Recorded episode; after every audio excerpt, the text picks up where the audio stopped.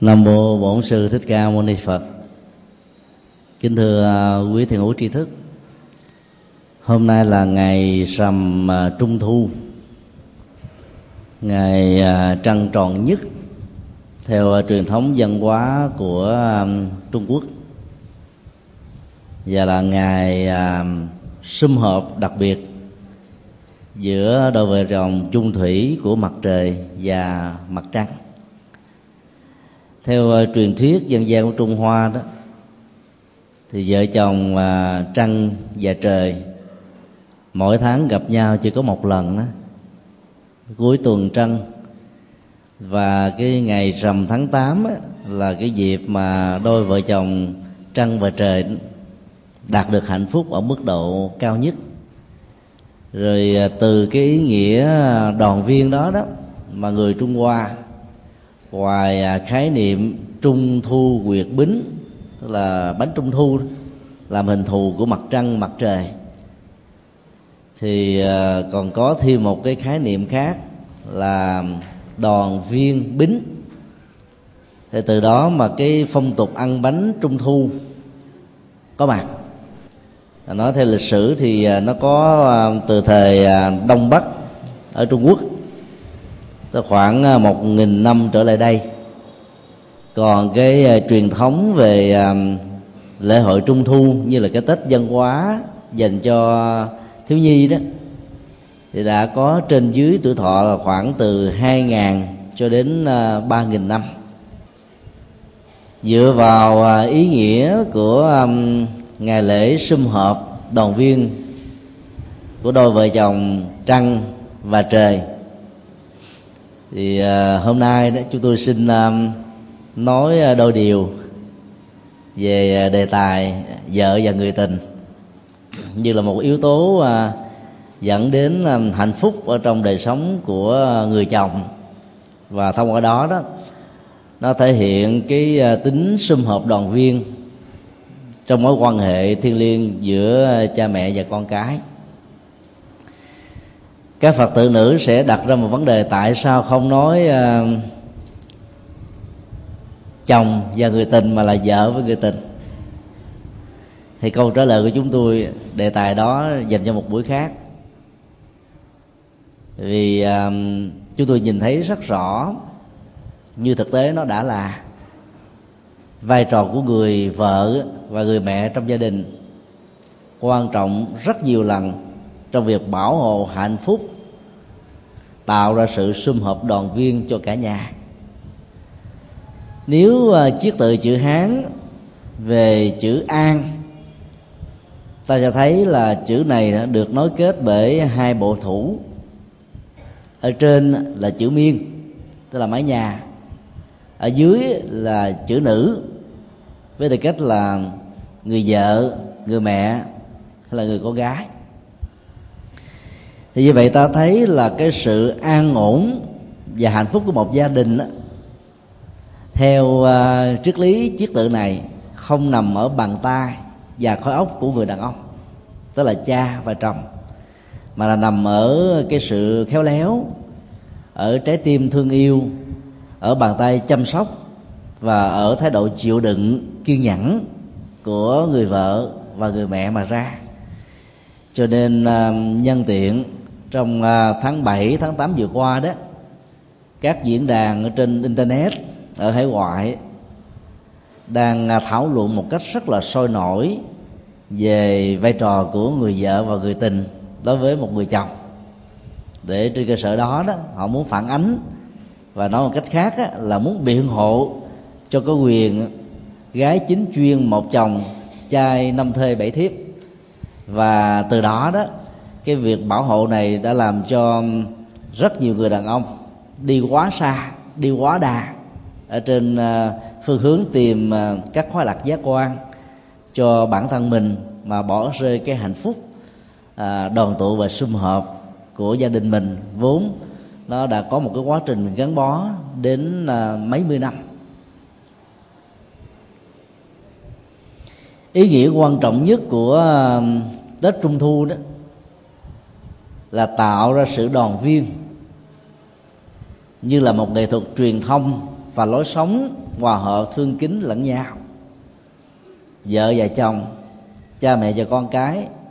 anh chị em với nhau. Ý nghĩa động viên đó nó được thể hiện ở chỗ là người cha và người mẹ thương, chăm sóc, tặng quà, hướng dẫn cho các đứa con trẻ của mình có được một ngày nghỉ mang ý nghĩa văn hóa, khác hoàn toàn với sự ăn chê. Cho nên để sự động viên đó có mặt đó, thì cha mẹ phải dẫn con em của mình đến chùa để thưởng trăng, rồi gieo phúc, tạo đức, hoặc là dẫn cả một gia đình đến những công viên, đi tản bộ, ôn lại những cái kỷ niệm đẹp ở trong đời sống vợ chồng và con cái để vươn lên ở trong cuộc đời. Nhưng rất tiếc đó, phần lớn đó, người ta đã không nhớ và không sống trên ý nghĩa văn hóa vừa nêu, mà xem cái mùa Tết Trung Thu đó là cái dịp để tặng bánh, rồi đàn ông đó thì rượu chè thưởng nguyệt theo nghĩa bóng chứ không phải nghĩa đen và mặt trăng, còn phụ nữ đó thì vui vầy, rồi chơi bài tứ sắc, hay là tâm sự từ trong nhà đến ngoài phố và những chuyện không đâu. Trong khi đó con em của ta đó thì đang cần và khao khát sự hướng dẫn và đời sống tình thương của cha mẹ để cho chúng có một định hướng à, vững chãi ở trong à, cuộc đời. Thì à, điều đó hoàn toàn đã à, không có được. Cho nên à, ý nghĩa của Tết Trung Thu, à, mùa Tết cho thiếu nhi trong nền văn hóa của Việt Nam và Trung Hoa đó đã không được chúng ta quan tâm đúng mức như cái yêu cầu vốn có của nó. Khi chúng tôi đề cập đến những quan điểm đang được phổ biến trên các diễn đàn về vai trò của người vợ và người tình, chúng tôi không hề đồng ý là mỗi người đàn ông có hai hình ảnh đó ở trong cuộc đời của mình. Ta phải thừa nhận một điều không thể phủ định, rằng là tất cả những người vợ đã từng là người tình của người chồng của mình trong giai đoạn mà hai bên đang tìm kiếm,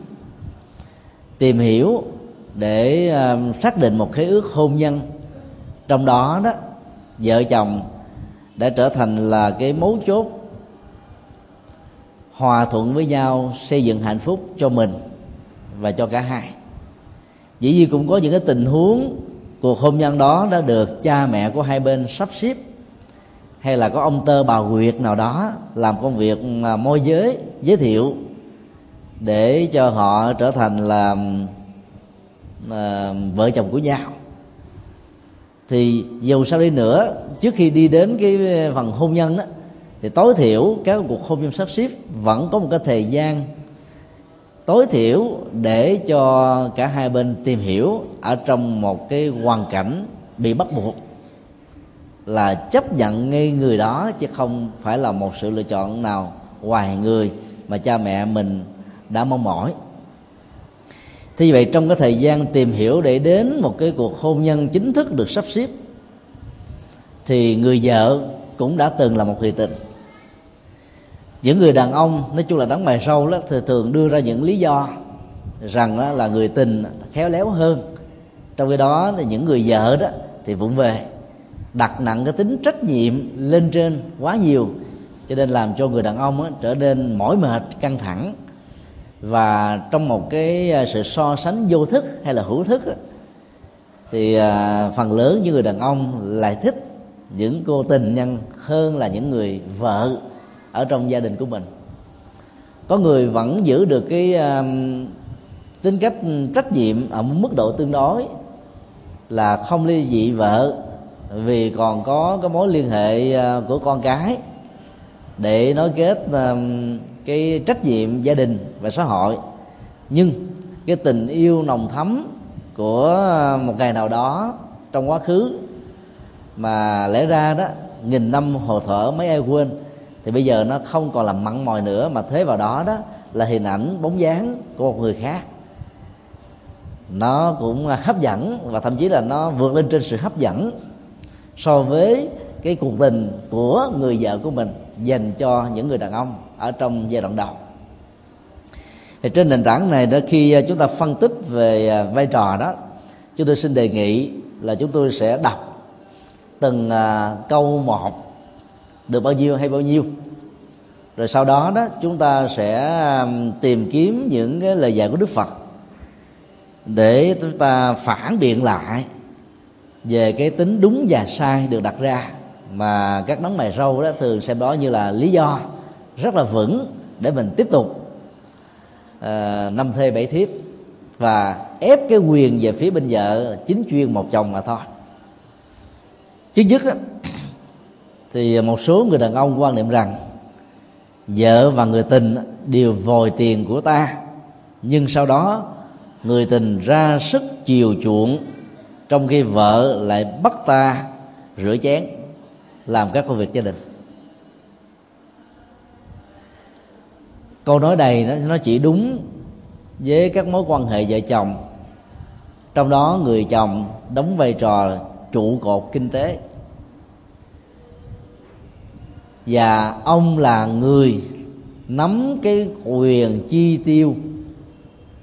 tài sản và tiền bạc ở trong gia đình. Theo thống kê xã hội học đó, thì gia đình nào mà người chồng nắm tiền đó, cái cơ hội mà ông ta có tình nhân và những cái nạn bạo hành trong gia đình đó, nó sẽ cao hơn là những gia đình mà người vợ đó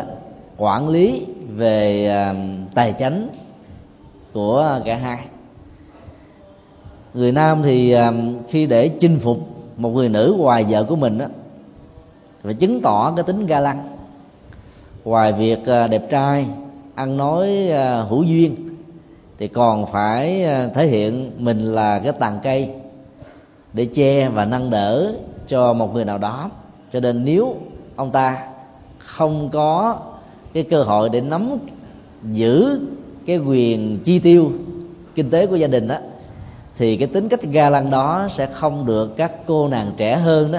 quan tâm, và do vậy cái cơ hội để bảo hộ hạnh phúc của gia đình sẽ được đảm bảo. Như vậy là trong cái quan điểm đầu tiên này đó, thì người ta vẫn còn sống ở trên cái nền văn hóa của châu Á quá nhiều, rằng người chồng và người cha phải là trụ cột kinh tế, và do vậy đó cái cơ hội đóng vai trò là gia trưởng đó, nó sẽ nặng và nhiều. Chính vì thế nó tạo ra một cái sự thách đố về đời sống hạnh phúc, mà theo Đức Phật đó, vợ và chồng đó phải có một cái vai trò ngang bằng với nhau trong việc à, chịu trách nhiệm giáo dục con cái và tạo dựng ra hạnh phúc cho cả hai và những đứa con. Trong kinh Đức Phật dạy tất cả những người con hãy quan niệm cha và mẹ là hai vị Phật ở trong nhà. Gọi là hai vị Phật á, cái chức năng hướng dẫn đời sống tâm lý, rồi hướng nghiệp, đạo đức về văn hóa tâm linh á, là ngang bằng với nhau. Bởi vì không có Đức Phật nào cao, Đức Phật nào thấp. Do vậy đó, khi mà người chồng quan niệm vợ của mình cũng là một vị Phật, và vợ cũng quan niệm chồng là một vị Phật, thì cả hai bên không thể ứng xử với nhau bằng những cái lời nó thuộc về phản ứng của lòng tham, lòng sân, lòng si, vị kỷ, hay là um, có một cái cái hướng đề cao cái vai trò cái tôi của mình để khống chế cái tôi của người khác. Bởi vì các Đức Phật đã vượt qua cái tôi, cái tôi sở hữu, cái tôi tâm lý, cái tôi nhận thức, cái tôi thái độ, và phụng sự chúng sinh một cách là vô phân biệt. Như vậy là cả vợ lẫn chồng, tức là mẹ và cha, phải thương yêu con em của mình á, một cách đồng đều, để cho không có một đứa nào nó, nó có thể sanh khởi cái tâm ganh tị rằng là mình không được quan tâm một cách đúng mức. Trong khi đó chị hai hay là em út của mình á, thì được chăm sóc quá nhiều. Thế từ quan điểm đó thì ta thấy là cái vai trò bình đẳng về phương diện xã hội và gia đình đó, giữa vợ và chồng phải được cắt nhắc ngang nhau. Trên thực tế đó thì rất nhiều phụ nữ ở châu Á sống ở trong nỗi khổ niềm đau bởi phân biệt đối xử, mà vai trò xã hội của họ nó không được thừa nhận một cách nghiêm túc. Chính vì thế mà những người chồng đó, khi nắm được cái quyền kinh tế đã thể hiện cái tính cách gia trưởng, và do vậy họ đã vượt qua cái rào của đạo đức và đời sống uh, tâm linh. Cho nên uh, bên cạnh người vợ rất là chung thủy, hiền hậu, dễ thương, uh, làm hết tất cả mọi thứ cho hạnh phúc của gia đình, họ vẫn đi tìm kiếm như là một cái phương tiện và cơ hội thỏa mãn cái tâm lý cái tôi chinh phục người khác, nhưng là không biết rằng là trong việc chinh phục đó, nỗi khổ niềm đau đã bắt đầu có mặt. Tại sao người tình lại chiều chuộng? Là bởi vì à, trong các quan hệ đặt nặng về tiền đó, và đời sống kinh tế hay là vai trò vị thế xã hội của người chồng, thì những cô tình nhân phải chiều chuộng hết mình. Vì cái mà cô ta làm đó không phải là tình yêu, mà là để đạt được cái nhân danh tình yêu đó là đời sống vật chất, mà có thể cô ta là không tìm kiếm ở một cái người xứng đáng hơn. Trong khi đó người vợ đó là quên đi, nghĩ rằng là đã trở thành vợ chồng của nhau rồi, thì những cái tình cảm ban đầu trong lúc mà tìm kiếm rồi chiều chuộng lẫn nhau đó đã được thay thế như là một cái tính trách nhiệm và bắt buộc. Cho nên là người vợ thường buộc à, ràng người chồng bằng những cái cái cái cái cái vai trò ở trong gia đình, mà cái cách nói đôi lúc nó không được khéo đó, có thể làm cho các ông chồng đó à, có một cái sự so sánh ngầm rằng là tại sao những người tôi làm việc à, tiếp xúc đó, thì họ là chiều chuộng tôi, còn ở nhà thì người vợ đó quá khe khắt là buộc mình phải này thế thế nọ. Cho nên nó thương tổn và nó thách đố với cái tôi muốn trở thành gia trưởng mà bây giờ nó không còn được nữa. Từ đó nó làm cho rất nhiều người đàn ông đó đi tìm kiếm để thỏa mãn rằng là tôi vẫn có một cái vai trò rất là quan trọng, ít nhất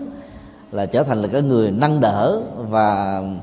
à, quản lý cái người tình của mình. Trong cái đó ở nhà đó thì đã trở thành là kẻ phụ thuộc, vì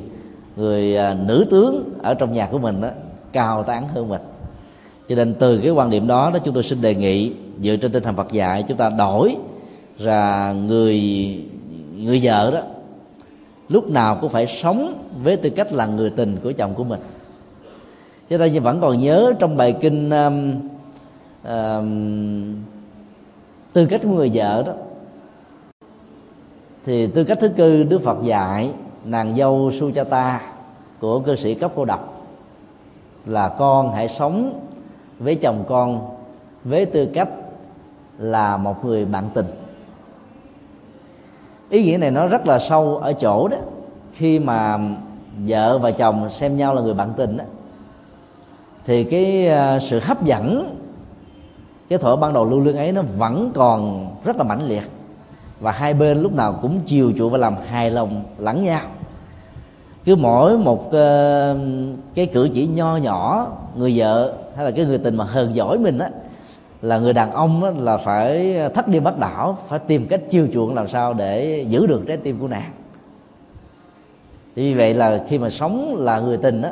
thì hầu như là hai bên sẽ rất là đẹp lòng của nhau. Cũng là một cái sự quan tâm, nhưng mà nếu ta chăm sóc người người chồng đó quá mức thì làm cho ông ta có cảm giác rằng là mình đó, như là một đứa bé, và do vậy đó ông ta cảm thấy rằng là cái cái cái bản lĩnh của người đàn ông nó bị mất đi, và càng nhận nhiều như thế thì ông ta càng muốn thể hiện ra bên ngoài xã hội rằng ông ta là một người đàn ông thật sự, bảo bọc chăm sóc lại người khác. Cho nên ta thay đổi là cái việc mà áp đặt cái tính trách nhiệm trở thành cái thái độ làm đẹp lòng nhau. Dĩ nhiên khi mà khế ước hôn nhân giữa hai bên được thiết lập bởi luật pháp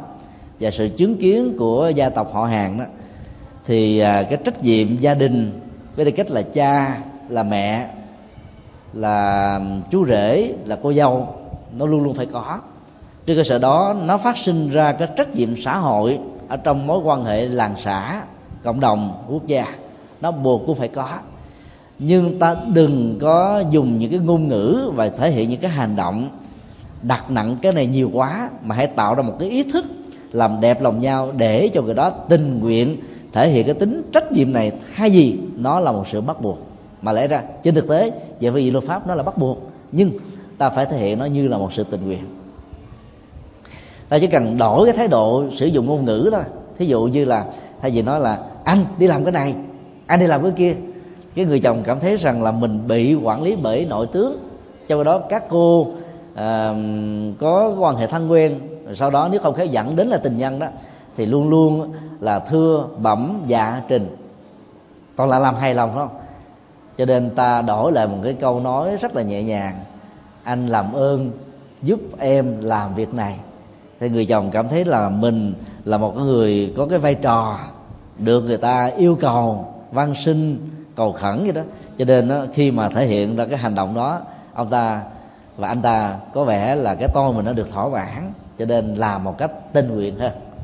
Ta chỉ cần thay đổi thái độ nhỏ thôi, thì vậy là cơ hội à, làm cho người chồng đó không tìm tìm kiếm những cái tình cảm bên ngoài mà vốn dĩ nó chỉ là rất là nhất thời, mà ngược lại nó còn bị móc túi, hoặc là nó dẫn đến một cái đi quá đà quá xa, nó không có cơ hội diễn ra. Điều thứ hai, các đấng mày râu quan niệm rằng người tình chăm sóc, đắp khăn nóng, pha nước chanh khi ta lỡ say xỉn, trong cái đó người vợ thì mắng nhiếc ta té tát. Thì cái quan hệ này là cái quan hệ mà nó đã đặt ra như là một chuyện đã rồi. Tức là bên cạnh người vợ thì người chồng này có thêm một người tình, một cách vô tình hay là cố ý, và anh ta nó luôn luôn cảm thấy là nó có một cái sự so sánh kém và hơn trong tình huống giữa vợ và người tình. Thì theo tinh thần Phật dạy đó, so sánh nó luôn luôn á, lấy cái tôi làm cái cán cân, và dầu là kém hay là hơn đó thì cũng chỉ xoay quanh cái trục xoay của cái tôi này, mà cái tôi này là cái tôi muốn được thỏa mãn, muốn được phục vụ, muốn được chăm sóc, muốn được á, là là là các cái khoái lạc giác quan mình nó được bưng bít, giãn nở, thỏa mãn để hãnh diện và tự hào. Đó là một cái sai lầm rất lớn. Ta thấy trước nhất á, một người đàn ông mà sáng sai chiều xỉn, tối nằm lê liệt ói mửa trong nhà, cái tư cách làm chồng làm cha đã bị đánh mất. Thứ hai đó, là mình sẽ không có được cái cơ hội để mà đoàn viên sum, sum họp chăm sóc cho con cái được trưởng thành. Và thứ ba đó, tình trạng sức khỏe gan, thận, bao tử, tim mạch đó, ngày càng giảm sút một cách nghiêm trọng, đến độ tự mình còn không lo được cho chính mình, huống hồ chi là lo cho vợ con. Do vậy cái tính cách trách nhiệm đời sống gia đình và xã hội ngày càng các cánh mà bay. Do đó Đức Phật đã dạy điều đạo đức thứ năm: tất cả những người nam cần phải có ý thức bảo hộ sức khỏe thể chất của mình, để theo đó giữ vững và phát triển thể trí. Cho nên tình nguyện không uống rượu và các chất gây say, bao gồm xì ke, ma túy, thuốc lắc và nhiều cái chất kích thích khác. Thì ai sống được cái quan niệm như thế và xem rằng nó là một cái điều khoản để bảo hộ hạnh phúc gia đình và bản thân mình, thì tính cách mà mong mỏi người khác đó là chăm sóc, lo lắng cho mình, nó không còn nữa. Và do đó cái tôi đó nó sẽ không có cơ hội để được tăng trưởng, theo kiểu mình ngày càng lún lút sâu ở trong con đường hưởng thụ.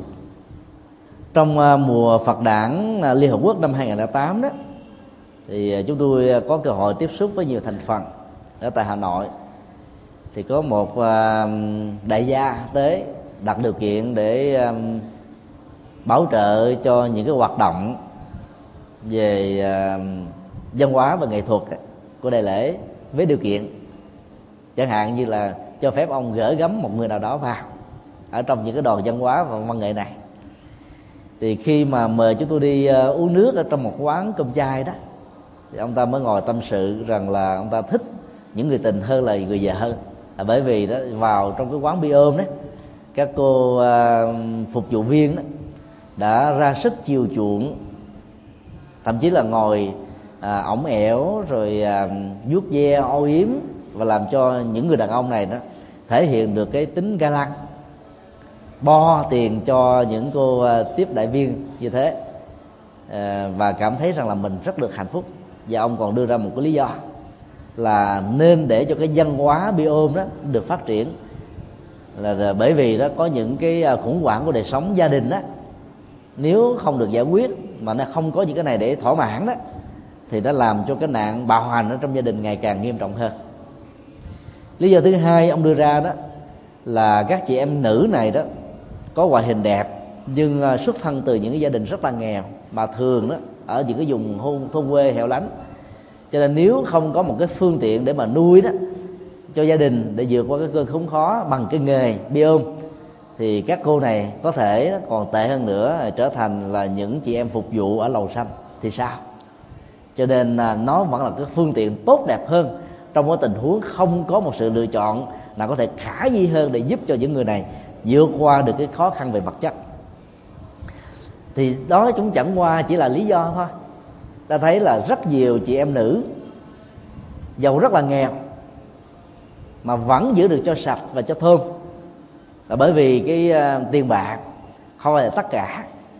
và cái đời sống vật chất đó nếu ta thiếu thốn mà mình có được học tập và thực hành cái phương pháp tri túc, tức là hài lòng với những gì mà ta đang có trên nền tảng của nhân quả, với những nỗ lực chân chính mà ta không thể nào có thể đạt ở mức độ cao hơn được, thì ta hãy chấp nhận đó để ta không bị cái nỗi khổ đau của cầu bắt đất đó nó ảnh hưởng, chi phối và thương tổn tâm lý của mình, để dẫn đến cái tình trạng ta biện hộ cho những cái phá rào của ta về những cái nghề nghiệp mà Đức Phật cho rằng nó là không phải nghề nghiệp chân chính. Tại sao phải có bi ôm để chúng ta mới giúp đỡ một con người? Tại sao phải có những cái phục vụ để cho người đàn ông được thỏa mãn về cái khoái lạc giác quan? Thì lúc đó ta mới là bồi dưỡng cho một cái người à, phục vụ. Trong rất nhiều à, quốc gia, những cái điều như thế nó không hề có. Mà nếu mình muốn làm từ thiện để giúp cho những người này vượt qua cái hoàn cảnh khó khăn thì ta cứ làm một cách vô điều kiện đi. Cho nên đó, chẳng qua nó chỉ là một cái lời biện hộ thôi. Và dĩ nhiên là những người mà khó khăn về kinh tế đó thì người ta ra sức chiều chuộng những đấng mày râu, và khai thác cái yếu tố tâm lý ở nhà đó, các bà vợ là quên đi cái này, và đặt cái tính cách trách nhiệm cao quá, cho nên các người chồng đó thì hầu như là cần được là tăng bốc tán dương hơn là bị cằn nhằn. Do đó ta nắm được cái yếu tố tâm lý đó, thay đổi chút xíu là chuyển hóa cái thói quen cằn nhằn, mạ lị, chửi bế người chồng trở thành cái tính cách là thông cảm, để cho người chồng nó không cần cái nhu cầu đi tìm kiếm sự thông cảm ở người khác. Bởi vì khi về tới nhà, những cái khó khăn của công việc, những cái căng thẳng trong việc làm, những cái khốn khó mà người chồng phải vượt qua,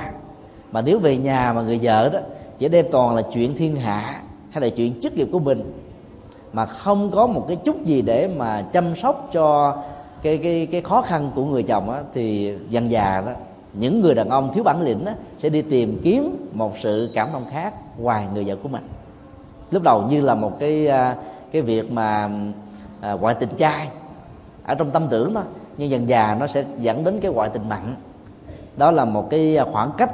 mà cái bước chiều dài của nó đó nó chỉ nằm ở trên tơ tóc của dạng thức thôi. Vừa rồi chúng tôi đi thuyết giảng tại Hoa Kỳ đó, có gặp một Phật tử nam, ông than vãn lắm. Ông nói là cái tiền lương của ông đó là thua người vợ, cho nên cái mặc cảm nó đã có rồi, về thế thì người vợ còn nói nặng nói nhẹ. Bà toàn là kể cái chuyện bệnh nhân của bà, vì bà là một bác sĩ. Nay thì bà kể cái ông quỹ nhân A đó bị ung thư gan rồi chết tới nơi, mà vẫn còn ăn những cái thứ nghêu sò ốc hến và những cái loại cá thịt có quá nhiều chất sắt đó, dẫn đến cái gan nó, nó hoạt động một cách y ạch mỏi mệt hơn. Thì mai đấy bà nói đến cái bà Nguyễn Thị Ba nào đó đang bị cái chứng đau nhức xương khớp thế này thế kia. Thì hầu như là ngày nào bà chỉ đem cái chuyện bệnh nhân về nói, tội nghiệp cho ông A, tội nghiệp cho bà B.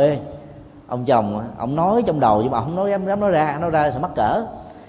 bà biết tội nghiệp các bệnh nhân, mà sao bà không biết tội nghiệp tôi? Bà cứ nện tôi bằng cái câu cằn nhằn này, trách móc nọ, mà không thấy tôi đang bị khổ đau. Và cái mặc cảm là một người chồng mà lương thấp hơn người vợ, cái vai trò vị thế xã hội là thấp hơn người vợ một cái đầu. Thì trong những cái tình huống hoàn cảnh gia đình như thế đó, thì nỗi khổ niềm đau của người chồng nó nhiều lắm. Cho nên ta phải biết đến lúc đó, kích thích cái tôi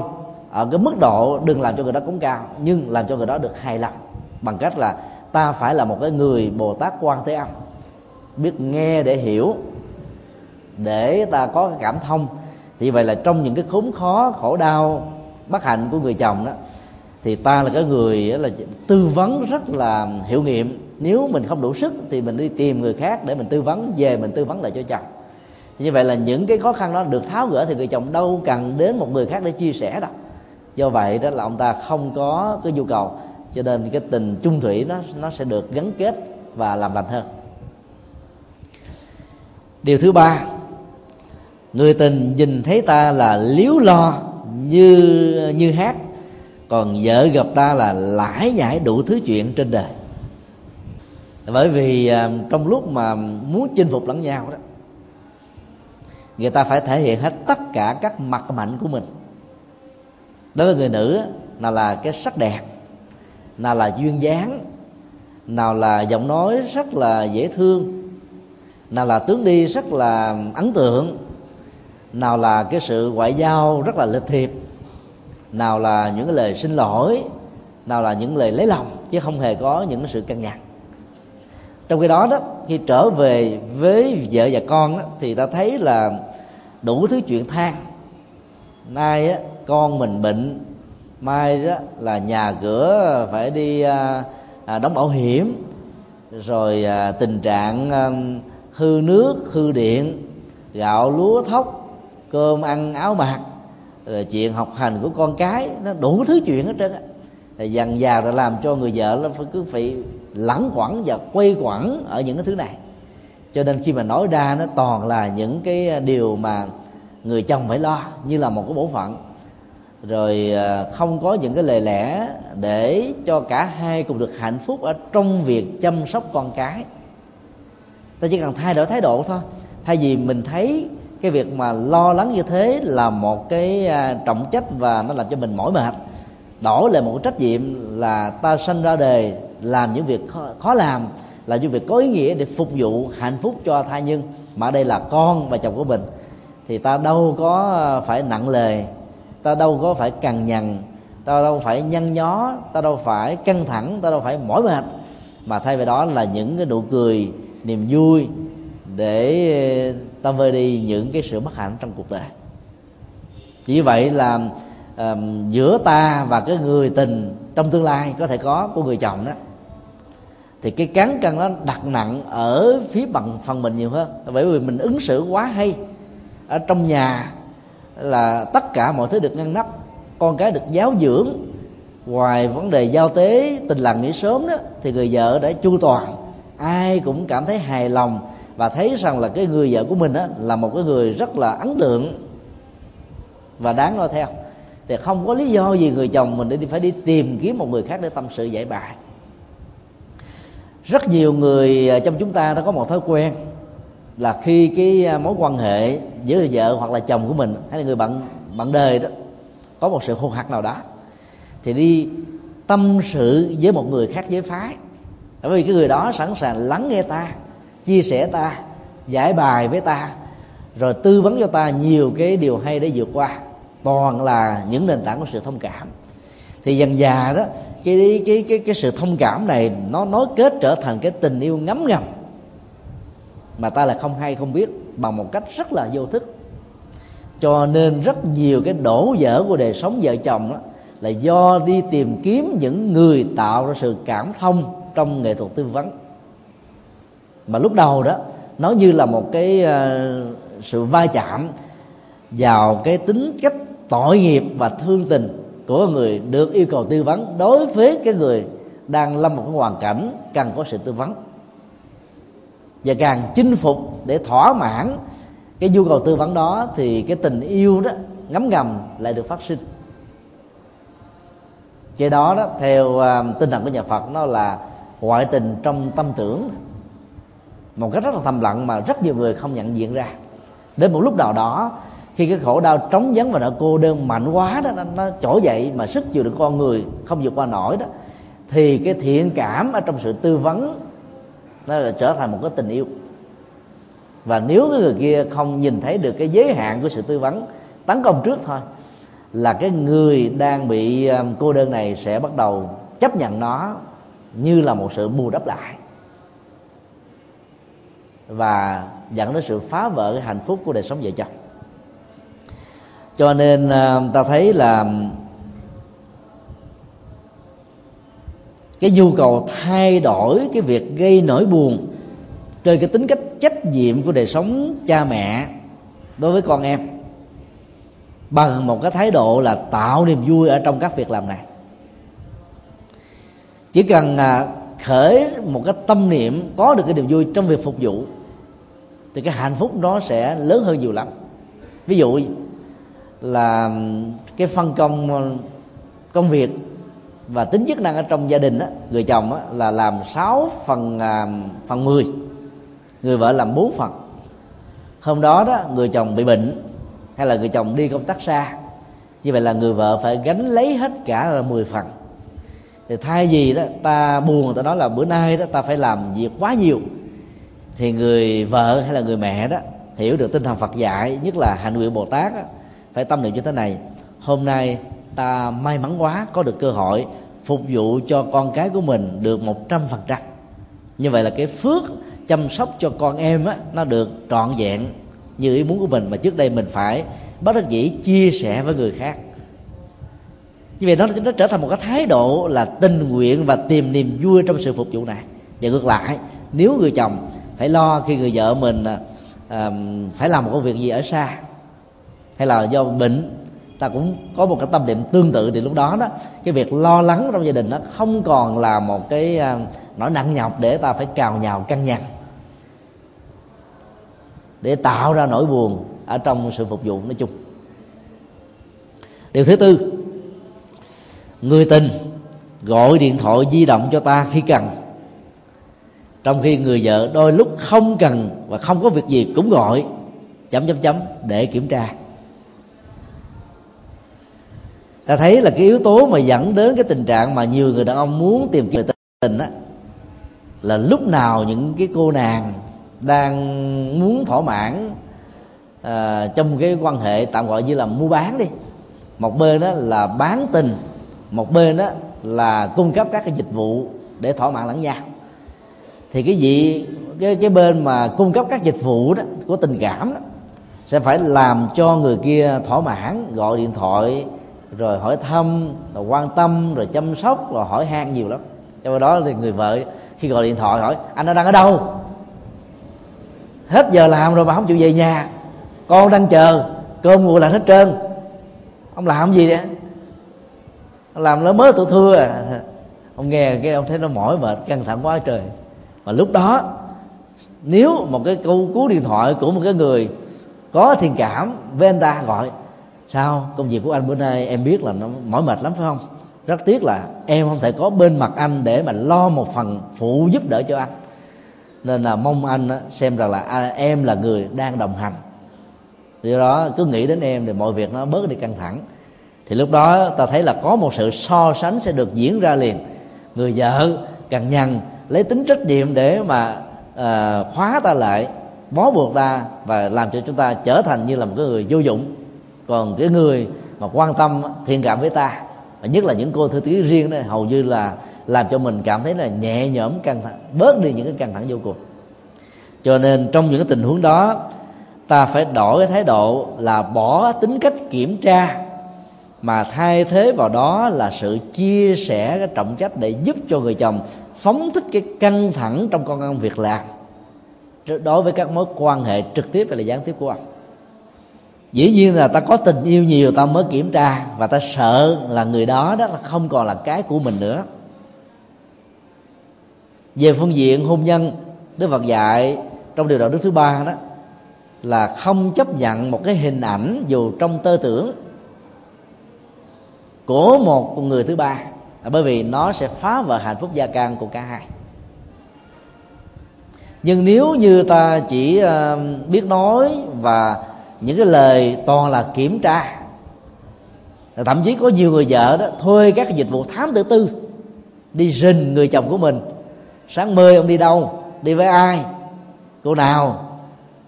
làm việc gì, chiều tối cũng như thế, vừa tốn tiền mà mất hạnh phúc gia ca. Có những lúc á, nếu người chồng của mình có nhảy rào mà mình không biết á, mình hạnh phúc hơn là biết chuyện đó.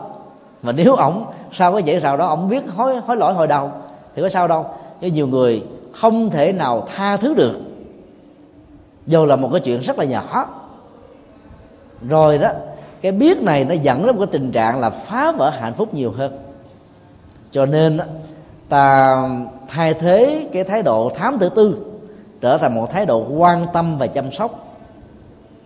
Mỗi khi gọi thấy người chồng chưa về nhà sau cái giờ mà lẽ ra ông ta phải có mặt, để có được cái tính cách đoàn viên sum họp gia đình, thì người vợ hỏi: anh ơi, biết là công việc của anh nhiều lắm, nhớ làm gì làm đừng quá sức nha, làm chừng nửa tiếng rồi hít thở, tập thể dục năm mười phút rồi sau đó làm việc lại thì sức khỏe mới có. Vợ mẹ con em ở nhà đang chờ anh, cái bố có bữa cơm chiều rất là ngon, rồi hôm nay nó có cơm chay vì ngày rằm nè. À, ta phải nói những cái lời mà người chồng nghe tới là thấy mát ruột liền, cái những căng thẳng nó sẽ tan biến hết. Thì đâu có lý gì mà ông ta phải đi tìm một cái chỗ nào khác để đắp vào những cái khoảng trống hay là những cái nhu cầu mà ông ta cần có mà là không có trong cuộc đời. Điều thứ năm, những người đàn ông ngoại tình có lý do biện hộ là người tình luôn tìm ưu điểm của ta để khen ngợi, trong khi người vợ lại thích săm soi khuyết tật của ta, chẳng hạn như là kể khổ đau vân vân về bản thân của họ. Ta thấy ở đây là cái sự săm soi và khen ngợi đó nó trở thành là cái đối lập với nhau. Những người trợ lý cho chồng của mình thấy chồng của mình có một vai trò lớn và muốn được thăng tiến, phải làm sao lấy lòng. Lấy lòng là phải khen, tăng bốc. Mà người đàn ông á, phần lớn là thích cái tôi của mình nó được trương sinh, để thể hiện cái tính cách là, là anh hùng và bản lĩnh. Trong khi đó là người vợ đó thì được gọi là nội tướng mà, cho nên giàu là ông chồng của mình ra ngoài chiến trường cầm binh nắm tướng đến hàng ngàn người, nhưng mà về nhà cũng bị người vợ là làm chủ. Cho nên là cái ức chế tâm lý này lúc nào nó cũng có. Nhưng mà phải là như thế thì phần lớn tình huống các đời sống gia đình mới được hạnh phúc. Chứ nếu mà ở nhà mà người chồng mà nắm hết toàn bộ các thứ đó thì lại khó ổn định lắm. Tại vì nó lại phát sinh cái tính cách gia trưởng, thì nạn bạo hành cũng theo đó mà có mặt. Do đó đó là ta phải tìm những ưu điểm để khen. Còn khi mà góp ý người chồng á, ta góp ý khi anh ta có mặt một mình thôi, đừng góp ý trước mặt con cái, đừng làm cho anh ta phải mất mặt với bạn bè rồi họ tộc hai bên hay là thuộc hạ, người làm việc chế chướng của chồng mình. Là bởi vì mỗi khi mà người chồng bị tự ái rồi đó thì cái cơ hội hàn gắn nó sẽ khó. Người chồng á, thì thường thích đính hôn với những người vợ thua kém mình năm bảy cái đầu, nghèo hơn mình á, đến đến hàng trăm phần trăm, để thể hiện cái tính là hào hoa, bao bọc, nâng đỡ, che chở để giữ người đó và không để cho người đó bị mắc vào một người khác. Còn trong khi đó là người nữ là có tính cách nương tựa, muốn đưa vào những người thành công hơn mình, thông minh hơn mình, giỏi giang hơn mình, bảo bọc được cho mình để cho hạnh phúc nó, nó mới được lâu dài. Cho nên khi mà người nữ đó hơn người chồng về phương diện xã hội, thông minh hơn người chồng đó, nếu không khéo léo đó thì làm cho cái tôi của người chồng bị thương tổn. Thì do vậy đó là là người chồng khó có thể được hạnh phúc với ta một cách lâu dài. Cho nên ta phải tìm kiếm những cái điểm tích cực của người chồng để khen ngợi. Còn những cái điểm bất đồng giữa ta và người chồng, nếu nó không ảnh hưởng đến hạnh phúc chung thì ta phớt lờ đi, đừng có đòi hỏi một cách quá mức, cũng đừng thần tượng ở người chồng của mình và lý tưởng hóa để tạo ra những sự căng thẳng. Khi nhìn thấy người chồng không đạt được những cái nhu cầu mà ta đang muốn đó, thì cái nỗi khổ niềm đau đó nó không trỗi dậy với chúng ta để dẫn đến cái tình trạng người ta không có than giảng người chồng thế này người chồng thế kia, mà chấp nhận và hài lòng ở mức độ tương đối. Cái đây về hôm thì có một thiếu phụ dẫn đứa con tới và than vãn rằng là chồng của tôi đó sao vậy, đã thờ ơ quá, anh lớn tuổi hơn tôi đến mười sáu năm, lẽ ra đó thì về phương diện tâm lý người chồng lớn tuổi sẽ chăm sóc lo lắng cho người vợ của mình, nhưng ngược lại đó thì cô vợ trẻ này đó lại lo lắng chăm sóc cho ông chồng cả trăm điều. Tiền á, lương á, thì người vợ tạo ra nhiều hơn, người chồng thì thất nghiệp, nhưng ông chồng lại là cái người nắm kinh tế, rồi ông ta đó là tính từ ly từng tí. Hôm nào vợ về đưa tiền lương mà không đủ, ông ta hỏi là tiền lương này cái tiền này đi đâu mất tiêu, hoặc là đi chợ búa mua mười thứ mà quên đi có sáu thứ, mà số tiền nó lại chi tiêu cho mười thứ, thì ông ta lại hoài nghi thế này thế nọ. Cho nên nỗi khổ niềm đau của người vợ dâng trào nhiều lắm, cho nên là người vợ lúc nào cũng cào nhào, thấy cái tính cách của ông chồng này nó hơi quá hoắt, chi li chi tiết quá, còn hơn là người nữ.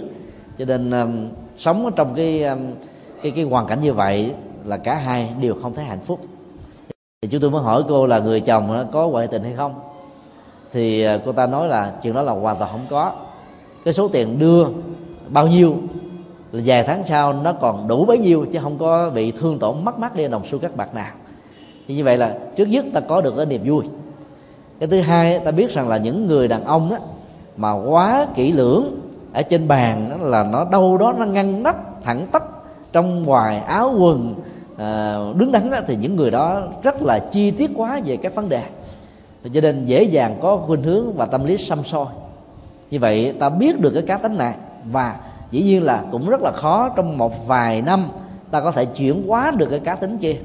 Cho nên ta làm quen và sống chung với cái cá tính khó chịu này để ta khỏi phải cào nhào cằn nhằn săm soi về những cái khuyết tật mà người chồng của ta không thể nào vượt qua ở trong một thời gian ngắn,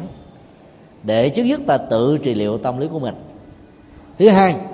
nếu người chồng chăm chút đó là có một cái mối quan tâm về đứa con, thì ta cũng có được một cái nỗi an ủi rồi. Mặc dù không biết chăm sóc mình nhưng mà biết chăm sóc đứa con, thì cô ta trả lời là chồng cô thuộc về cái mô típ người như thế,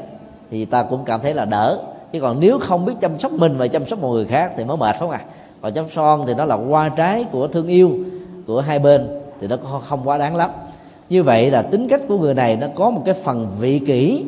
biết lo cho bản thân mình và thích được người khác lo hơn là tự thân mình lo cho một người nào đó. Ở đây là cái người vợ trẻ đẹp hơn mình, cho nên cứ hài lòng và cứ tạm chấp nhận là cái cá tính kia đó nó có một cái giới hạn, mà cái sự nỗ lực để giúp cho người đó vượt qua đòi hỏi đến cái tính thời gian và sự kiên nhẫn. Cho nên trong lúc mà người kia chưa chuyển hóa được thì ta phải làm hòa và sống chung với nó, thì cái tánh mà săm soi nó, nó sẽ mất đi. Cho nên ta tìm cách để khen ngợi và khích lệ. Ví dụ khi thấy người cha đó, chúng ta là chồng của mình chăm sóc đứa con, thì mình phải khen: trời, bữa nay anh giỏi quá, anh làm cái việc này mà đã lúc đó em không nghĩ ra được, em có muốn làm mà làm cũng không thành công được như anh đâu. Thì như vậy là cái người chồng cảm thấy như thế thì cảm thấy hạnh phúc. Rồi đôi lúc mình phải giả vờ là mình bị bệnh, mà trên thực tế mình không bị bệnh, để cho ông ta phải chăm sóc mình. Đừng có giả vờ mà bệnh lâu dài, ta, ta tìm cái cách nào đó. Với lúc giả vờ là cái tay mình bị đau nhức khớp, dĩ nhiên là những cái bệnh mà thấp khớp hay là thoát vị địa điểm phải coi vào cái hình cộng hưởng từ mới rõ. Mình giả vờ đi, nó bữa nay em bưng nặng quá, ẩm đứa bé nó đau nhức quá, em cầm cái ly được, anh anh cầm cái ly đỡ cho em uống này. Thì người chồng làm cái đó một cách bất dĩ, nhưng từ từ đó khi mà nhận thấy là cái hạnh phúc của người vợ khi được người chồng chăm sóc, thì anh ta sẽ bắt đầu thay đổi bằng một cách vô thức cái cá tính quá quắt của mình, chỉ biết được người khác chăm sóc chứ không cảm thấy hạnh phúc khi chăm sóc người. Thì dần dần nó sẽ tạo ra một cái thói quen mới. Thì thay vì ta chứ ngồi cào nhào cằn nhằn chồng tôi tại sao không được thế này không được thế kia, thì ta hãy tìm cái cách để làm cho ta làm quen với cái phong cách chăm sóc, thì gia đình sẽ được hạnh phúc. Điều thứ sáu, những người đàn ông ngoại tình lý luận rằng người tình không bao giờ so sánh ta với người đàn ông khác, trong khi vợ lại hay đem ta đối chiếu với ông chồng của bà hàng xóm. Trong mối quan hệ vợ và chồng đó, không phải riêng người nữ hay là người nam, bất cứ ai đem người bạn đời của mình so sánh với một người khác ở mức độ là chứng minh người đó kém hơn cái người được so sánh, thì hạnh phúc đó trước sau gì cũng đổ vỡ. Nhất là so sánh về sắc đẹp. Những người đàn ông mà so sánh vợ của ta kém đẹp, kém duyên hơn là vợ của ông chồng hàng xóm, thì trước sau gì ông chồng này cũng ngoại tình, vì cái mối quan tâm của ông ta là sắc đẹp. Nếu bà vợ so sánh rằng là chồng của tôi không có quan chức, tiền lương thấp hơn, tính ga lăng kém hơn cái người a bê xê chồng của một cái cô nào đó, thì như vậy cái mối quan tâm là cô này thích được ga lăng chăm sóc bảo bọc, mà người chồng vì những cái lý do về sức khỏe chẳng hạn, công việc làm ăn chẳng hạn không thể hiện được điều này, thì trước sau gì người vợ đó nếu không ngoại tình thì cũng sống ở trong nỗi khổ đau của sự uất hận. Do đó khi ta đã chung sống với một người nào đó rồi, nếu không có những lý do quá đáng để ly dị, thì ta tạm chấp nhận bằng sự hài lòng với cái hoàn cảnh mình đang có. Cái đó đó được Kinh Tạng Bali dạy là trong mối quan hệ với người khác, dứt khoái ngoài chồng và vợ hôn nhân chính thức, thì những người cư sĩ tại gia không nên nắm giữ tướng chung và không nên quan tâm về tướng riêng. Nắm giữ tướng chung đó, nó thuộc về cái um, hình thù vóc dáng của giới tính, của giới phái, hay là của từng chủng tộc, của từng quốc gia. Ví dụ người nam thì có vóc dáng hình thù đối với người Việt Nam đó là cao một thước bảy là trung bình, hay là một thước sáu là trung bình. Rồi da vàng, mũi tẹt, à, tóc đen. Còn đối với người phương Tây thì là một thước tám là trung bình, à, tóc vàng, mắt xanh, da trắng, cao ráo, bảnh bao, à, là giao tế, lịch sự, vân vân. Thì cái tướng chung đó, đó nó trở thành cái cộng nghiệp của một cộng đồng và một uh, dân tộc. Thường ta quan tâm đến cái tướng tướng chung đó, đó nó cũng làm cho mình dễ dàng so sánh với cái ông chồng hay là bà vợ của mình, và từ đó ta dễ dàng đánh mất cái sự chung thủy ở trong đời sống về sinh hoạt vợ chồng. Cái tướng riêng lại càng nguy hiểm hơn. Cái biệt, biệt nghiệp á, nó thường làm cho con người đó đê mê, thất điên và bắt đảo. Có người đó thương một cái cô nàng nào đó chỉ vì cô ta có cái cái đồ kiền nũng điệu đồng tiền đó, hay là có một chiếc răng khểnh, hay là có một cái cặp mắt bồ câu, sống mũi dọc dừa, hay là một cái lời nói nó có, có vẻ là nó đi ngọt liệm vào bên trong tâm, hay là cái tướng đi yểu điệu như thế nào đó, hay mái tóc thề, vân vân, hay là một cái làn da đặc biệt, hoặc là một cái ánh mắt gọi là đắm tình chết người, vân vân. Hoặc là những cô nàng thiếu kinh nghiệm đó, thích một người đàn ông đó, bẩm trợn, dữ dằn, mạnh bạo, nghĩ rằng đó là cái nam tính mà mình đang cần có để bao bọc chở che cho mình. Thế là một cái đặc điểm nào đó mà mình cảm thấy bị ấn tượng,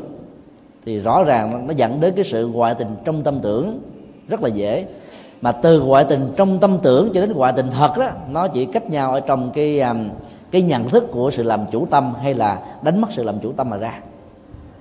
Do đó Đức Phật dạy là không nên nắm giữ tướng chung và không nên nắm giữ tướng riêng. Đó là về hình sắc. Còn đối với âm thanh rồi mùi vị, mỗi một người nó có cái mùi khác nhau. Có người là thích cái mùi thế này, người thích mùi thế kia. Rồi là cái khẩu vị, thì hầu như đó là mỗi một người nó có một cái khả năng sở đoản hay sở trường về vấn đề nấu nướng, phục vụ, vân vân. Nói chung là tất cả các giác quan mắt, tai, mũi, lưỡi, thân đều tạo ra những cái cái gu của đó, mà đúng với cái gu nó dẫn đến sự chấp trước, tham đắm,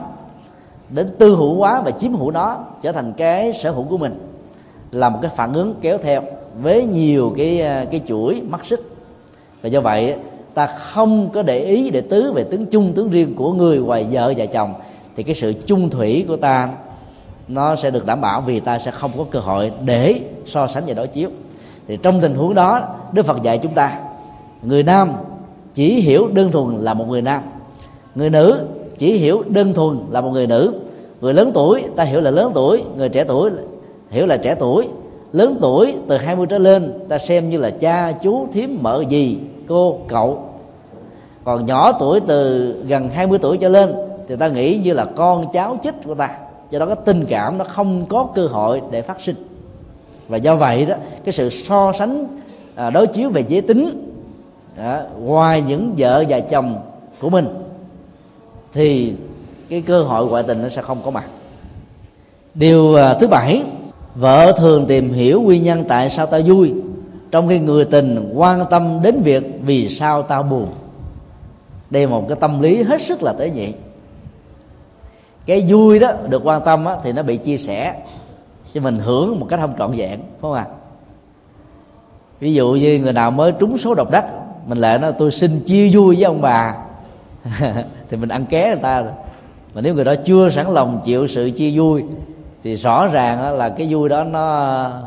nó nó bị thách đố, nó bị giành giật. Còn trong cái nỗi buồn mà nó đau cùng tột đó, mà nếu người vợ không biết quan tâm và chia sẻ mà để cho người khác chia sẻ đó, thì cái tình cảm dễ dàng phát sinh. Cho nên người vợ đó phải đóng vai trò là người tình. Cho nên bên cạnh cái sự chia vui thì ta phải sẻ buồn nữa. Sẻ buồn nghĩa là ta gánh vác bớt đi cái phần buồn của người chồng, để cho người chồng đó đủ sức đứng dậy trong cuộc đời. Rồi tương tự đó, người vợ của mình thì, thì mình cũng phải gánh vác cả vui lẫn buồn. Là người nam á, thì ta gánh vác nhiều hơn cho người nữ, vì cái sức của người đó yếu, cái năng lực chịu đựng của người đó nó không bằng. Như vậy ta phải có cái bản lĩnh hy sinh, chịu đựng, chia sẻ, lo lắng, chăm sóc. Và là một người đang vơi rơi vào những cái tình trạng khó khăn, khổ đau đó, thì ta đừng quá trông mong vào sự giúp đỡ của người khác, mà hãy tự mình thắp đuốc lên mà đi. Hãy tự mình xây dựng hòn đảo cho chính mình, không nương tựa vào một người nào khác. Ta với tư cách là vợ hay chồng cần phải có thái độ tâm lý này để mà tự giải quyết các vấn đề, để từ đó cái tâm lý của mình nó không bị yếu mềm để cần đến cái nhu cầu giúp đỡ của cái người ngoài vợ hay là chồng. Cái tâm lý yếu đó nó là một cái tai hại về phương diện ngấm ngầm. Chỉ cần yếu dạ yếu lòng một chút xíu thôi, sự chăm sóc lo lắng trong lúc ta đang bị khốn khổ đó, làm cho ta rất là dễ có thiện cảm và phát sinh ra tình yêu. Cho nên ta phải để ý khi mà những cái biểu hiện sắc mặt của người vợ hay người chồng đó, nó không được bình thường, hoặc là về biếng ăn, không quan, không thiết, không để ý địa tứ về chuyện ở trong gia đình nữa, mà đang đăm đăm chiêu chiêu về một chuyện gì đó, thì ta biết rằng là người chồng mình đang có vấn đề. Có thể là bị căng thẳng quá mức, có thể là bị thương tổn, có thể là bị ảnh hưởng về cái vai trò xã hội, có thể là một cái khốn nạn nào đó đang diễn ra. Ta phải tìm hiểu giải bài một cách có nghệ thuật để cho người người chồng hay người vợ mạnh dạn chia sẻ cái nỗi đau này. Thường cái nỗi đau nó có cái nhu cầu để phóng thích. Ta thử quan sát một cái người mà bị đau nằm bệnh ở trên giường đó, cái tiếng rên la là cái cái cái phương tiện để làm cho cái nỗi đau nó nó giảm đi một một phần nào. Hoặc là bấu vào thành giường, ôm cái gối ghi chặt vào trong cái bụng của mình, hay là đôi lúc đập ở trên giường, trên gối bịch bịch bịch, hay là đập vào cơ thể, thì ta biết là nó là một cái cách để mà phóng cái nỗi đau. Thì cái nỗi đau về tâm lý nó có nhu cầu cao và nhiều hơn cái nỗi đau về vật lý. Cho nên đó, nếu vợ hay chồng của mình đau mà mình không quan tâm gì hết, mà cứ làm lơ, ông đau gài ổng chứ, ông chưa chết thôi, chù ổng chết lần sớm nữa. Cứ dù người vợ phải hận người chồng của mình á, thì nhân cái lúc mà ổng đau, thay vì mình chăm sóc ổng thì ổng sẽ suy nghĩ lại, à như vậy vợ của ta luôn luôn chung thủy ở trong những lúc ta vui và ngay những khi ta buồn. Ta đang cần có cái người bên cạnh nhất, thì người đó không bao giờ là là là, là không có mặt. Còn trong khi đó những người tình á, khi ta vui, ta thành công, ta có tiền, ta có vai vế thì đến bên ta. Còn lúc ta đau khổ thì không có ai màng đến hết. Thì như vậy là người vợ phải khéo léo ở chỗ này, bởi vì phần lớn những người đàn ông á, dễ dàng tạo cái thiện cảm đối với ai chăm sóc cái cái cơ thể vật lý của mình, chăm sóc cái nỗi đau của mình, chăm sóc cái bội tắc của mình. Vì bởi vì phần lớn người đàn ông là thích cái sự ủng hộ và đồng tình, thậm chí là những cái ủng hộ đồng tình sai, ông ta vẫn hài lòng, anh ta vẫn cảm thấy thoải mái. Cho nên trong nỗi đau cung cực đó, ta phải có bên cạnh, nhất là những lúc mà đang nằm giường bệnh đó, ta phải chăm sóc, lo lắng, và thậm chí có phải ngừng việc làm một thời gian, ta cũng phải, chứ mà không để cho người khác thay thế vào cái chỗ lo này đó, thì cái tình cảm nó bị thương tổn rất là nhiều. Còn về bản thân của từng người đó, ta phải tự lập để ta không có bị thiếu thốn sự được quan tâm và chăm sóc, thì cái sự chia sẻ về tình cảm dẫn đến chia sẻ về thân thể nó sẽ không có mặt. Điều thứ tám, những người đàn ông ngoại tình thường lý luận: khi giận nhau, người tình tìm cách làm lành với ta, còn với vợ ta phải xuống nước nhỏ, năn nỉ bả trước. Rất nhiều chị em nữ rơi vào cái tình huống này, vì nghĩ rằng là mình là cái phận à, đào tơ liễu yếu, và là một người chồng á, là phải thể hiện sự anh hùng. Giả sử tôi có lỗi đi nữa, anh phải xin lỗi tôi trước chứ, tôi phải có giá thì tôi mới sống. Còn tôi mà đi xin lỗi trước là ông này ông sẽ lấy cái thế gia trưởng thừa thắng xông lên đó, là không xong. Chính vì cái quan niệm sai lầm đó mà rất nhiều người vợ đó đẩy người chồng của mình cho những người tình, tức là cúng dường không đốt nhang. Khi mà tu học Phật rồi đó, ta phải thực tập hạnh Bồ Tát. Đó, lúc mình không có lỗi mà phải biết rằng là cái người chồng mình hiểu lầm, cần đến một cái sự giải thích đó, thì ông ta không lắng nghe vì không có thể cơ hội và thời gian để làm việc đó.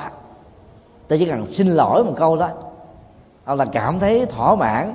Và những người đàn ông đó, luôn luôn là thích đó, là cái bản lĩnh của một cái người là trao tặng hơn là tiếp nhận đó. Cho nên mình giả vờ như mình có lỗi để cho cái lỗi đó được vượt qua, thì ông ta sẽ quay về với chính mình. Dĩ nhiên đó, không phải lúc nào ta cũng làm như thế. Làm như thế thì ông ta từ sai đến sai nhiều hơn là không được. Ta phải khéo léo. Có những cái chuyện hờn giỏi, ví dụ như là à, vợ và chồng bất hòa với nhau về cái cách là lo cho con đi học. Tháng chín là năm học mới diễn ra tại Việt Nam và khắp nơi trên thế giới. Ví dụ như là người vợ đó thì muốn cho con mình học ở trường à, trường chuyên. Người chồng á, thì muốn á, là để cho con mình chọn lựa cái trường mà nó muốn. Trong khi đó ta đã khuyên, ta đã giải thích cái ưu điểm, cái khuyết điểm, cái nên và không nên, mà con ta vẫn chọn, thì dĩ nhiên có lẽ nó có lý do của nó. Ta cũng nên tôn trọng, vì nó sẽ sống với ngôi trường đó chứ không phải là bản thân của chúng ta. Miễn là cái sự chênh lệch nó không quá nhiều, ở mức độ vừa phải, thì sự chấp nhận đó vẫn có thể được phép. Như vậy là đừng vì thế mà để cho sự bất hòa. Ta để dành phần thắng cho người chồng trong tình huống này, nó có lợi lạc cho cả gia đình hơn là ta dành cái phần buộc ông chồng phải chiều chuộng, hài lòng với cái quyết định và quan điểm của chúng ta. Bởi vì người chồng rất dễ dàng bị mặc cảm khi phải bị thua kém người vợ của mình.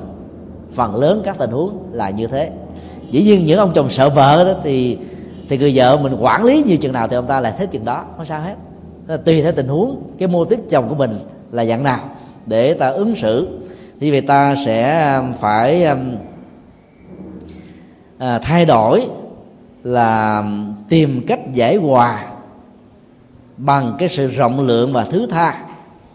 Nghĩ đến cái mục đích hạnh phúc cho cả gia đình làm chính, chứ không phải là sự thương tổn cái cái tôi của mình làm trọng. Thì trong những tình huống như thế đó, thì chúng tôi tin chắc rằng là người nữ với cái sở trường của tâm lý và tình cảm sẽ dễ dàng thuyết phục và giúp cho người chồng của mình là nư dặn, hả dặn mà bỏ qua để làm lành, làm mới với đời sống của gia đình. Người chồng phần lớn là vụng về, cọc lóc và có thái độ tâm lý bất cần. Khi mình đẩy anh ta vào trong cái thế chân tường đó, anh ta sẽ không có cơ hội để trở về, thì lúc đó ta sẽ mất luôn. Mà trong khi cái tình yêu ở ta vẫn chưa liệm tắt, ta vẫn muốn ít nhất là có mối liên hệ với những đứa con.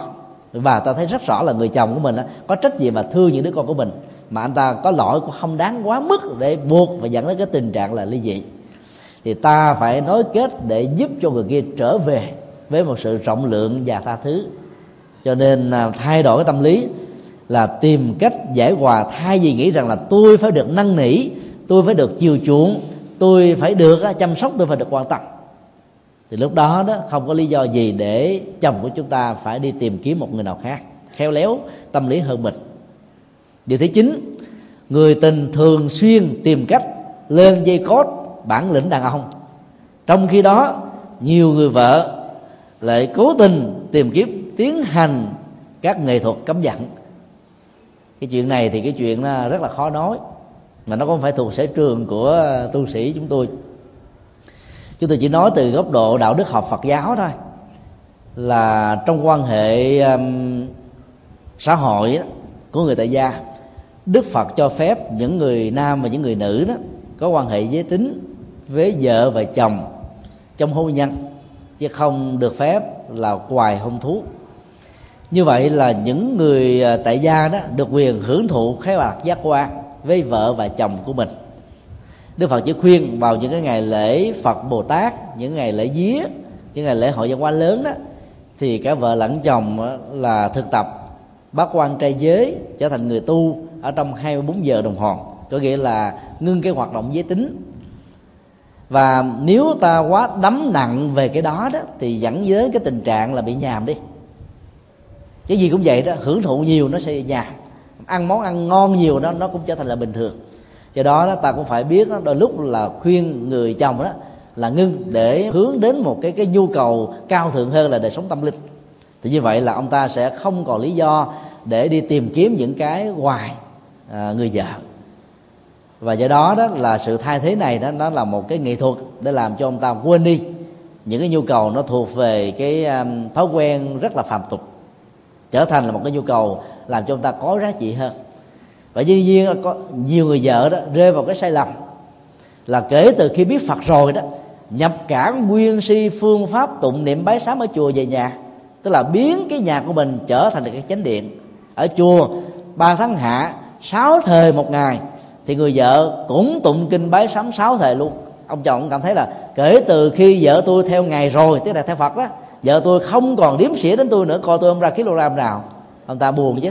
hay buồn thì ông ta phải đi đi là tìm những cái chỗ này chỗ nhỏ để giải bài tâm sự. Mà nếu có một người nào đó hướng lấy cái sự cảm thông để mà giải bài chia sẻ với ông thì dần dà ông sẽ dẫn đến cái tình trạng là ngoại tình. Cho nên ở tại gia đó, nếu cả vợ lẫn chồng không tâm đầu ý hợp về cái phương pháp thực tập tu tập thì ta đừng có đi quá đà là một ngày đến năm sáu thời kinh, mà là người tại gia đó một ngày một thời khóa là đủ rồi. Nếu cả vợ lẫn chồng đều là Phật tử thân thành thì ta tăng cường thêm một khóa sáng, một khóa là chiều là đủ rồi, đừng có quá nhiều. Quá nhiều như vậy thì dần dần người nữ khi có một cái nỗi đam mê về đời sống tâm linh thì hầu như là không còn thiết màng gì đến cái đời sống vợ chồng nữa. Do đó người chồng chúng ta cảm thấy thiếu vắng, vì người vợ, người nữ đó thì đến cái tuổi nào đó nó không còn màng về cái khóa lạc giác quan. Nhưng mà người nam đó cho đến lúc chết đó chưa chắc nó đã hết cái đó, nếu không có nỗ lực chuyển hóa và tu tập. Ta phải hiểu cái sự khác biệt về giới tính này để ta đừng có tu tập quá mức.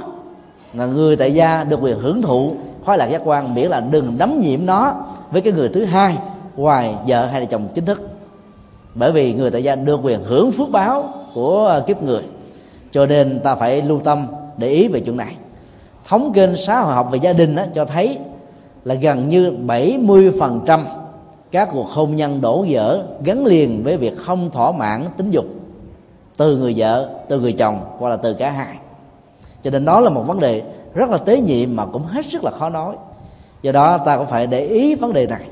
Tại bởi vì những người tình đó, thì người ta tìm cách thỏa mãn một cách là hết ga, hết mức với cái người chồng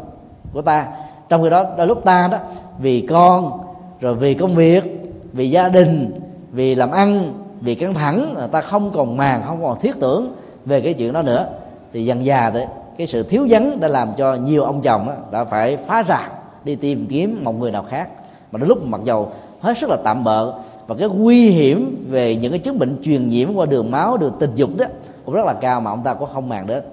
Kết quả là cả vợ lẫn chồng à, đối với những đứa con ở trong tương lai đều bị hậu quả. Tuần trước đó, thì có một Phật tử nữ ở An Giang gọi điện thoại lên và cho biết là chị ta bị nhiễm H I V do người chồng truyền. rồi đứa con mang thai đó à, song sinh cũng bị nhiễm chứng bệnh này. Bác sĩ cho biết là cái chứng bệnh đó nó có thể kéo dài trong vòng hai ba năm thôi là phải kết liễu mạng sống. Chúng tôi khuyên đó là cô đừng nên quá sợ hãi, cái sống bình thản bình an thôi, rồi à, mình có thể kéo dài thêm cái đời sống để mình làm những việc tốt việc lành. Bởi vì trong cái tình trạng này đó, cô là cái người nạn nhân chứ không phải là tác giả tạo ra cái khổ đau cho cả gia đình. Cô nói là cái khổ đau của cô nó không phải nằm ở chỗ là mình bị dương cái chứng bệnh, mà ở chỗ là cho đến lúc này chồng đã bị bệnh rồi mà vẫn chưa quen, chưa có quên được cái đường cũ, vẫn đi còn tìm những cô gái trẻ đẹp ở ngoài xã hội, mà tiền đó là ông ta không làm ra được, bữa nay bán cái này mai cầm cố cái kia, là cô ta khổ đau quá. Bây giờ ly dị đó thì hai bên cũng chết, mà giờ quý vị giờ không biết là có bị tội lỗi với Phật với điều đạo đức hay không. Chúng tôi nói rằng là nếu cái lời khuyên về đời sống chân thành với vợ chồng mà không đủ sức thuyết phục để ông chồng dừng cái cương ngựa, cái đường ăn chơi mà dẫn đến cái khổ đau của vợ và con, còn bây giờ còn muốn truyền cho những cô gái khác nữa đó,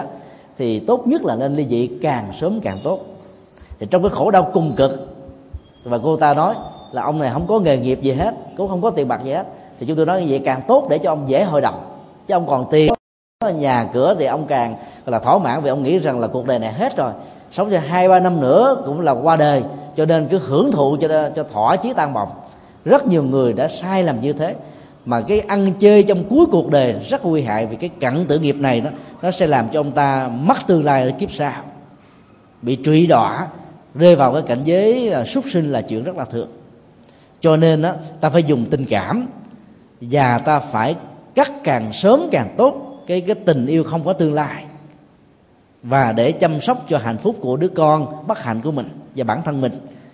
Thì để cho cái ông này ông bị khổ đau cùng cực đó, thì ông ta sẽ hồi đầu thôi, chứ đừng nên vì thương mà đắm lụy ra trong cái khổ đau đó. Và lúc này ta nghĩ rằng là ta vẫy tay chào với ba mươi sáu thể trượt của người chồng, để cho cái mối hận á, cái chứng bệnh truyền nhiễm dẫn đến cái chết của người chồng, nó không làm cho chúng ta có cái quan trái với cái người mà mình không đáng nghĩ rằng là người đó sẽ có thể tiếp tục làm chồng của mình trong một đời kiếp nào sau. Cho nên phải mạnh dạn, và khi mà chia tay như vậy, ta nghĩ là vẫy tay chào với ba mươi sáu thể trượt thôi, thì hận thù quan trái nó sẽ được kết thúc. Nói tóm lại đó là rất nhiều người trong chúng ta khi mà trở thành vợ và chồng lẫn nhau rồi đó, chỉ nghĩ đến cái tính trách nhiệm làm cha làm mẹ, trách nhiệm của gia đình, mà không nghĩ đến những cái cách mà làm cho cả hai được hạnh phúc như lúc mà ta mới thương yêu nhau. Cho nên nó làm cho một trong hai người đó có một cái chỗ trống mà nói ra không được, hoặc là nói ra cũng không được cảm thông, từ cái lỗi trống vắng về cái tình cảm dẫn đến cái trạng thái cô đơn cùng cực. Cho nên muốn tìm kiếm một người khác để lấp vào, mà không ngờ rằng nó là cái bước đầu của sự phá vỡ đời sống đạo đức, và dẫn đến sự thương tổn hạnh phúc cho cả hai, và cả hai bên trở thành nạn nhân của nhau. Cho nên nhân dịp ngày lễ Trung Thu, Tết Trung Thu mang ý nghĩa là đoàn viên, cha mẹ phải chăm sóc cho con em, chúng tôi phân tích về chính quan điểm của những người chồng ngoại tình, với những cái biện hộ à, từ về phương diện lý luận bên ngoài đó nó có vẻ hữu lý, nhưng bên trong đó nó chỉ làm cho ông ta lún lút sâu trên con đường khổ đau,